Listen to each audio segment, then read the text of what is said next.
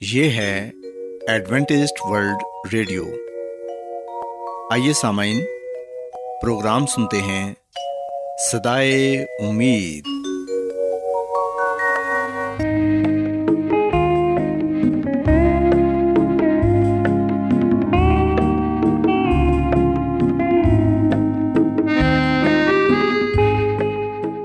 سامعین، پروگرام سدائے امید کے ساتھ میں آپ کی میزبان فرا سلیم اور صادق عبداللہ خان آپ کی خدمت میں حاضر ہیں۔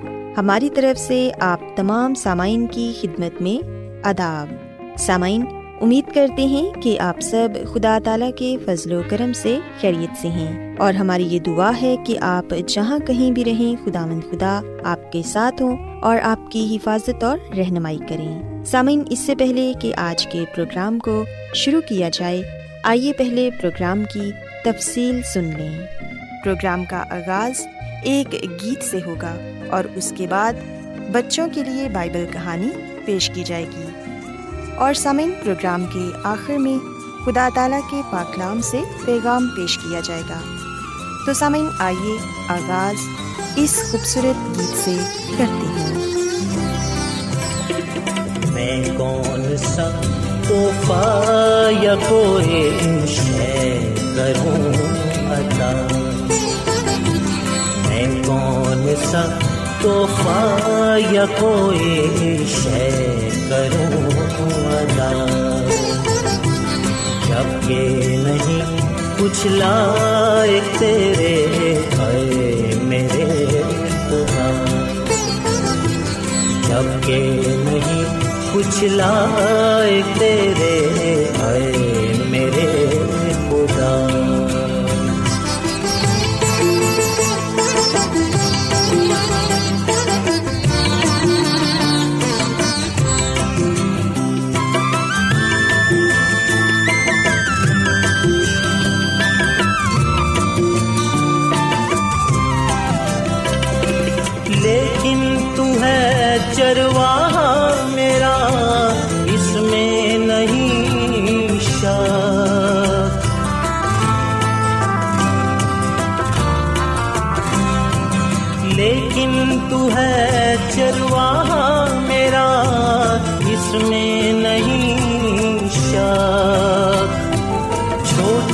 سا تیرا پر رہوں، چھوٹا سا تیرا پر رہوں۔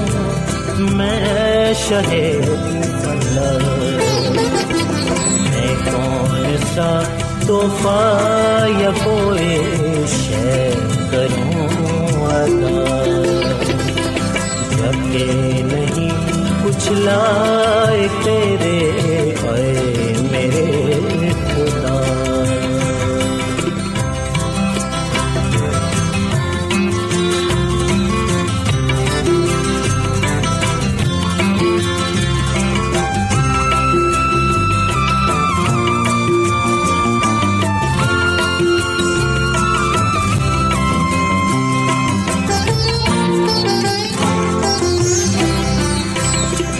جو کچھ کے میرے پاس ہے اسرار نہیں ہے۔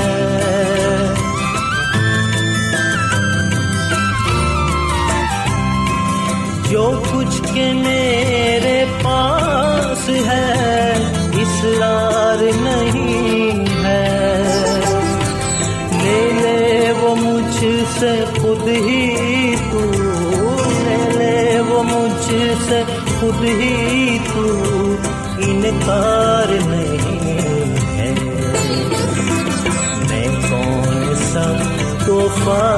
یا کوئی شے کروں جبکہ نہیں کچھ لائق تیرے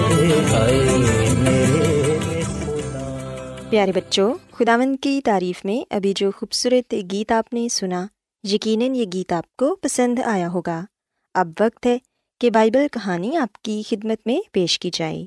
سو بچوں، آج میں آپ کو بائبل مقدس میں سے بنی اسرائیل کے متعلق بتاؤں گی کہ جب وہ بیابان میں تھے تو خداوند خدا نے انہیں کس طرح یہ سکھایا کہ سبت کا دن پاک ہے اور اس دن انہیں کوئی کام نہیں کرنا اور سبت کے دن کو پاک ماننا ہے۔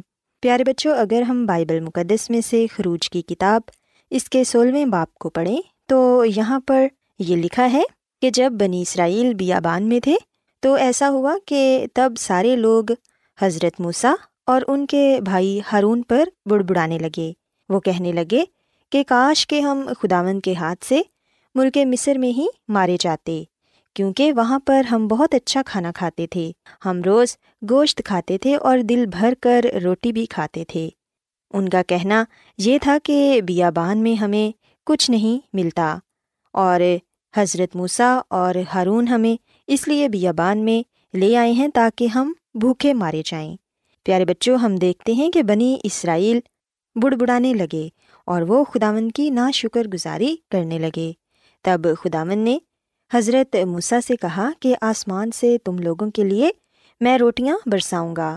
ہر روز اپنے اپنے خیمے سے نکل کر ان روٹیوں کو جمع کریں گے اور انہیں کھائیں گے اور یہ ہر روز ہوگا۔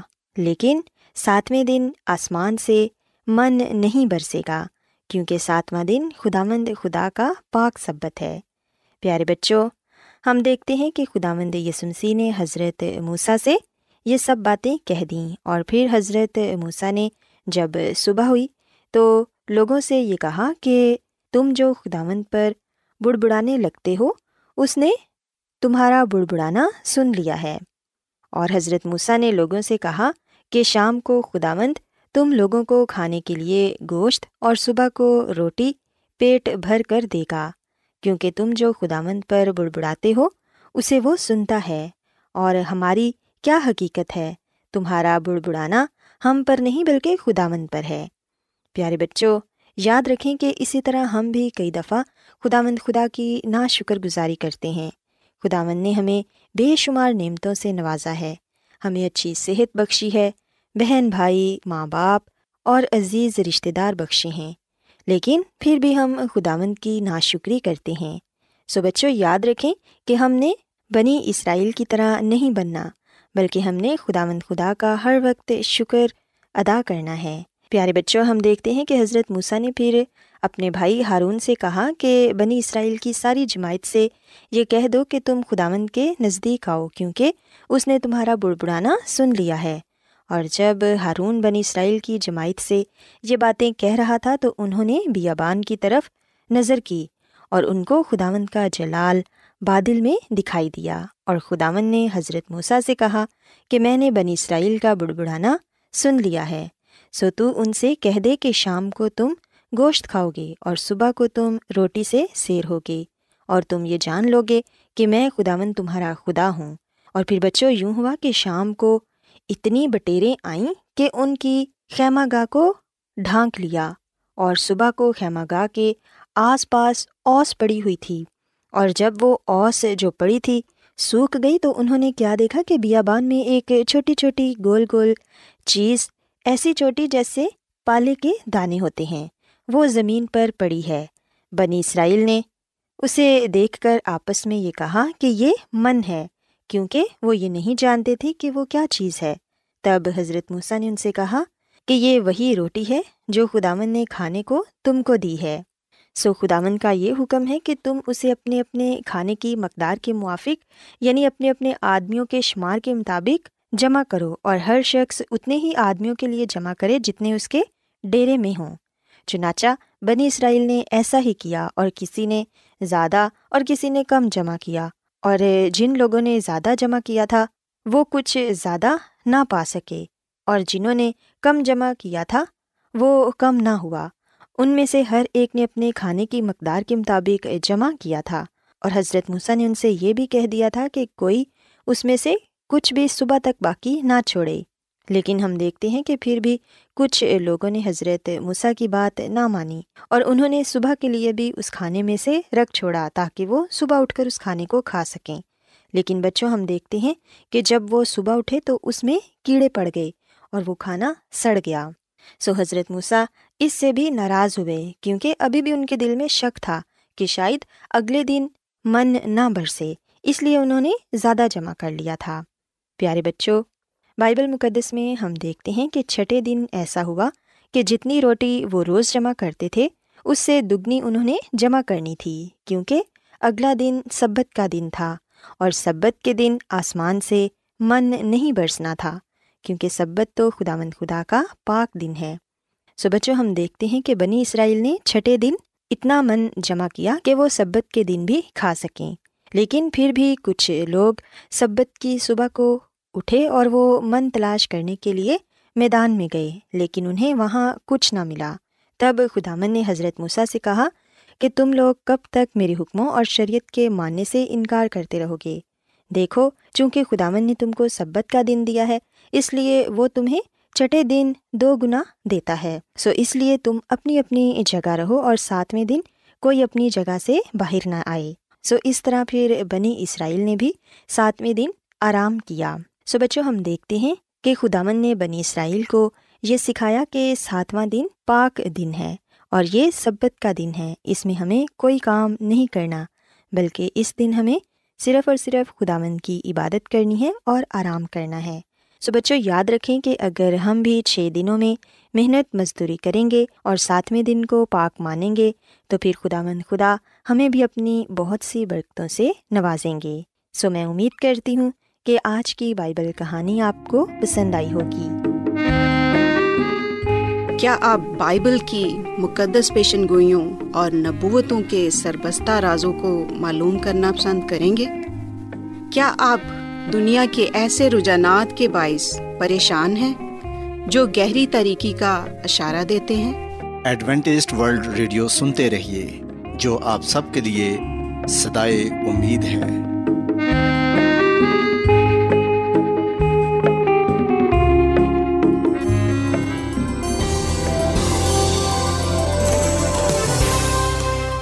آج بہت لوگ گہرے روحانی علم کی تلاش میں ہیں۔ وہ اس پریشان کن دنیا میں راحت اور خوشی کے خواہش مند ہیں۔ اور خوشخبری یہ ہے کہ بائبل مقدس آپ کی زندگی کے مقاصد کو ظاہر کرتی ہے۔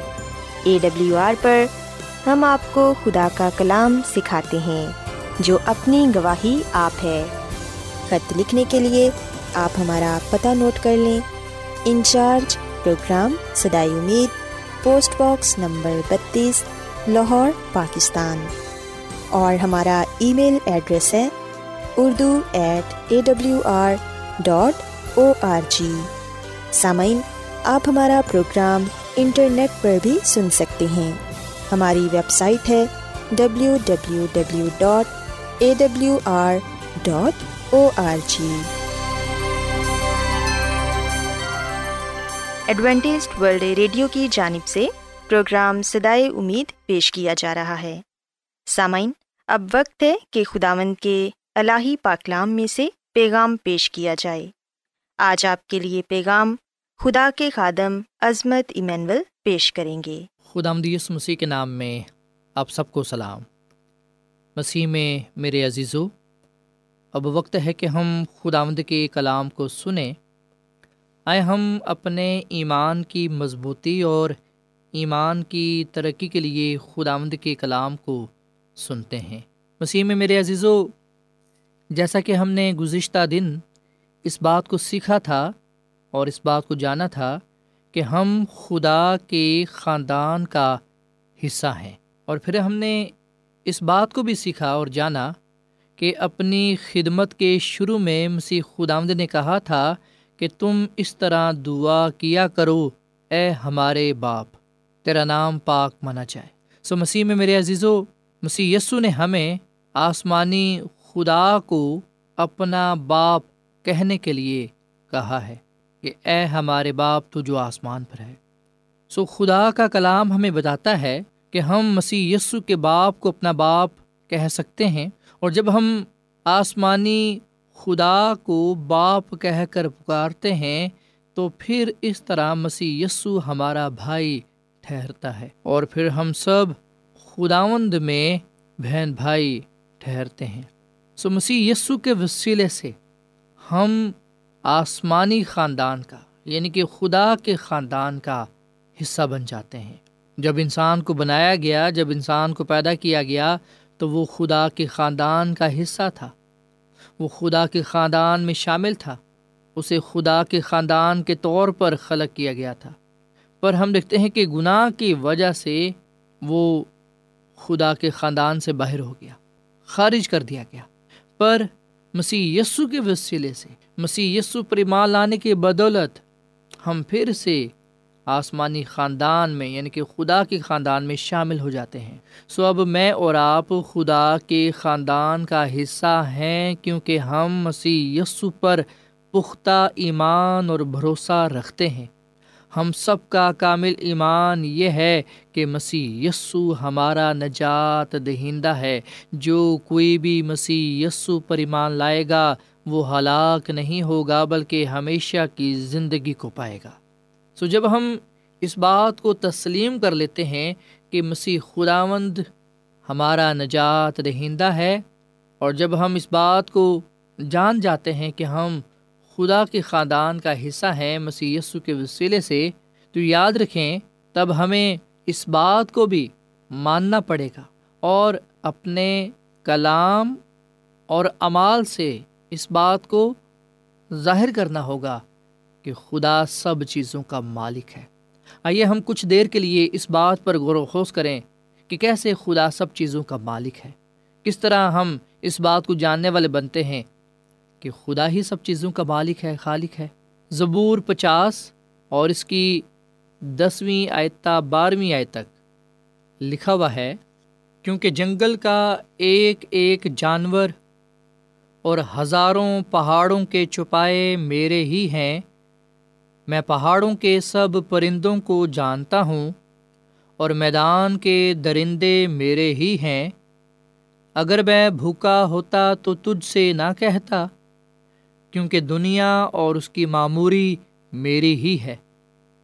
سو مسیح میں میرے عزیز و خدا مد خدا اعلانیہ اس بات کو بیان کرتے ہیں اور بن انسان کو یہ بات بتاتے ہیں کہ دنیا اور اس کی معموری میری ہی ہے۔ سو یاد رکھیے گا کہ جو کچھ دنیا میں ہے، سب کچھ خدا کا ہے۔ میں اور آپ، جو کچھ ہمارے پاس ہے، سب چیزوں کا مالک خدا ہے۔ زبور چوبیس کی پہلی آیت میں لکھا ہوا ہے، زمین اور اس کی معموری خداوند ہی کی ہے، جہان اور اس کے باشندے بھی۔ سو مسیح میں میرے عزیز و خداوند کے کلام میں بار بار یہ بات بیان کی گئی ہے کہ زمین اور زمین پر پائے جانے والی ہر چیز خداوند ہی کی ہے، خدا ہی خالق اور مالک ہے۔ اور پھر جب ہم بائبل مقدس کے پرانے عہد نامہ میں یعنی کہ عہد عتیق میں، تواریخ کی پہلی کتاب، اس کے سترویں باپ کو جب ہم پڑھتے ہیں تو ہمیں پتہ چلتا ہے کہ بزرگ داؤد خدا کے لیے گھر بنانے کی خواہش کا اظہار کرتا ہے اور اس نے اپنی خواہش کا اظہار ناتن نبی کے ساتھ کیا۔ جس نے جواب میں کہا کہ جو کچھ تیرے دل میں ہے، وہ تو کر، کیونکہ خداوند تیرے ساتھ ہے۔ پر ہم لکھتے ہیں کہ اس رات خدا کا کلام ناتن کے پاس آیا اور اس نے اسے حکم دیا کہ بادشاہ کو بتا دے کہ وہ جو ایک جنگجو ہے یعنی کہ بزرگ داؤد، وہ خدا کا گھر نہیں بنا سکتا۔ اس کی بجائے اس کا بیٹا یہ کام کرے گا۔ سو مسیح میں میرے عزیزو، بزرگ داؤد نے بے شک درخواست کی۔ بے شک وہ خدا کا گھر بنانا چاہتا تھا، پر وہ نہ بنا پایا۔ لیکن ہم دیکھتے ہیں کہ جو چیزیں درکار تھیں، اس میں اس نے ساتھ دیا۔ سو خدا کا کلام ہمیں یہ بات بتاتا ہے کہ سلیمان نبی نے خدا کے لیے گھر بنایا۔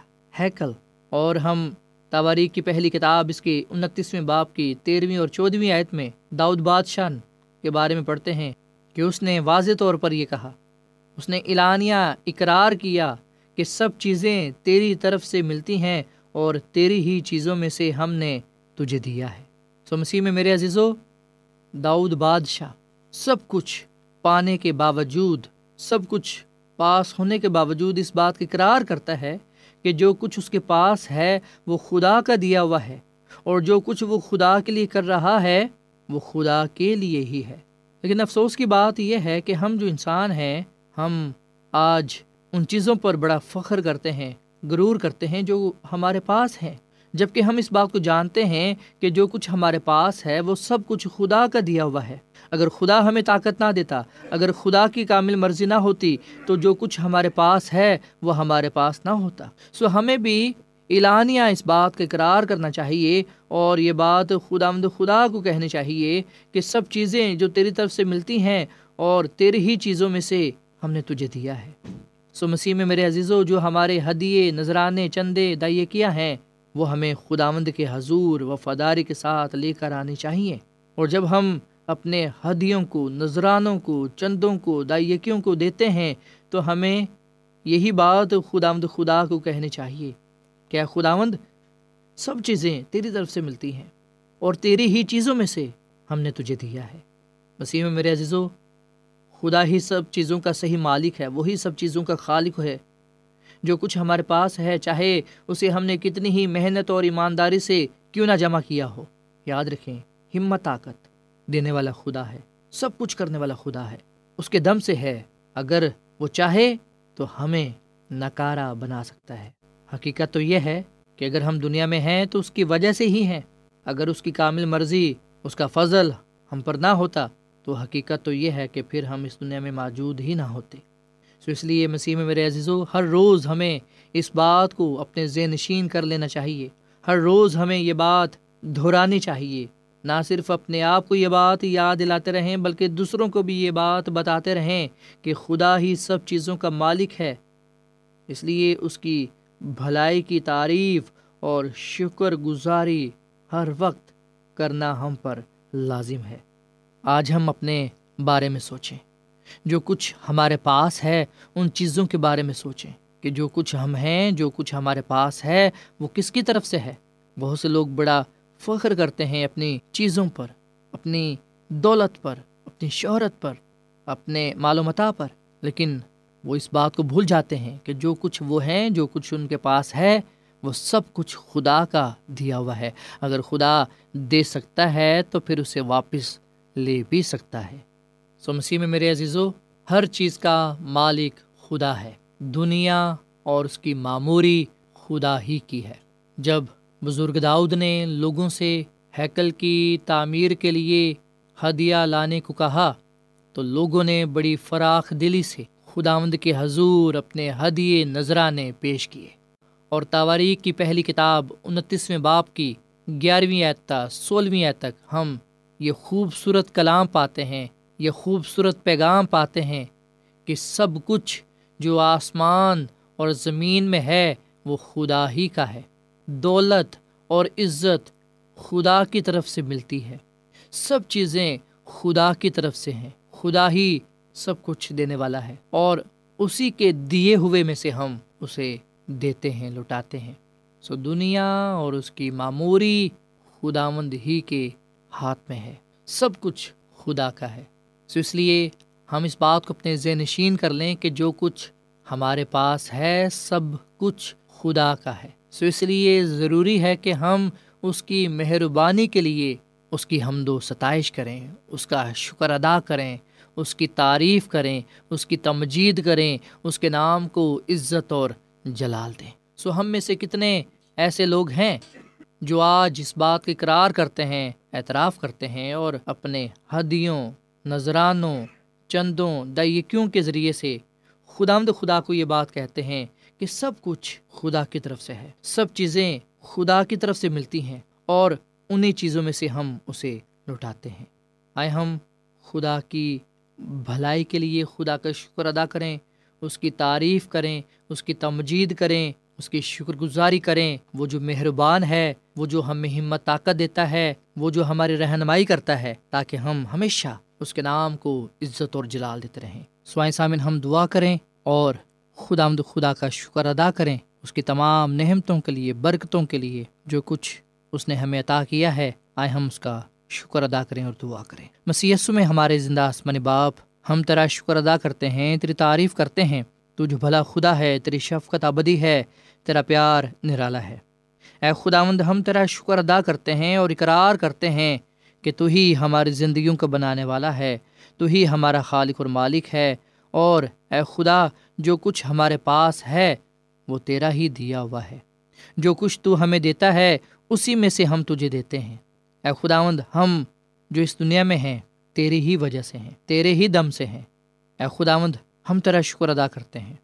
تو جو ہم پر مہربان ہے، اے خداوند، تیرا فضل مانگتے ہیں، تیرا رحم مانگتے ہیں، تاکہ جب تک ہم اس دنیا میں ہیں، ہمیشہ تیرے ساتھ وفادار رہیں اور ہمیشہ تجھے اپنا خالق اور مالک قبول کرتے رہیں اور تیرے نام کو عزت اور جلا دیتے رہیں۔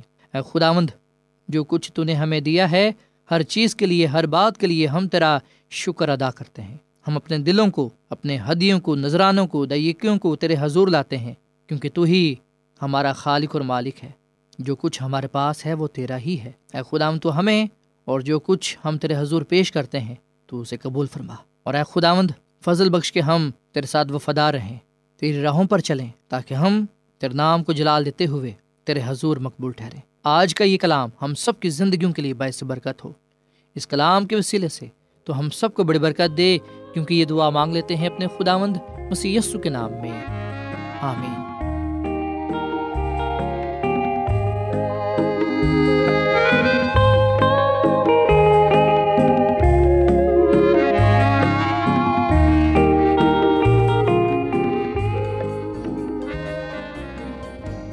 روزانہ ایڈوینٹسٹ ورلڈ ریڈیو چوبیس گھنٹے کا پروگرام جنوبی ایشیا کے لیے اردو، انگریزی، پنجابی، پشتو، سندھی اور بہت سی زبانوں میں پیش کرتا ہے۔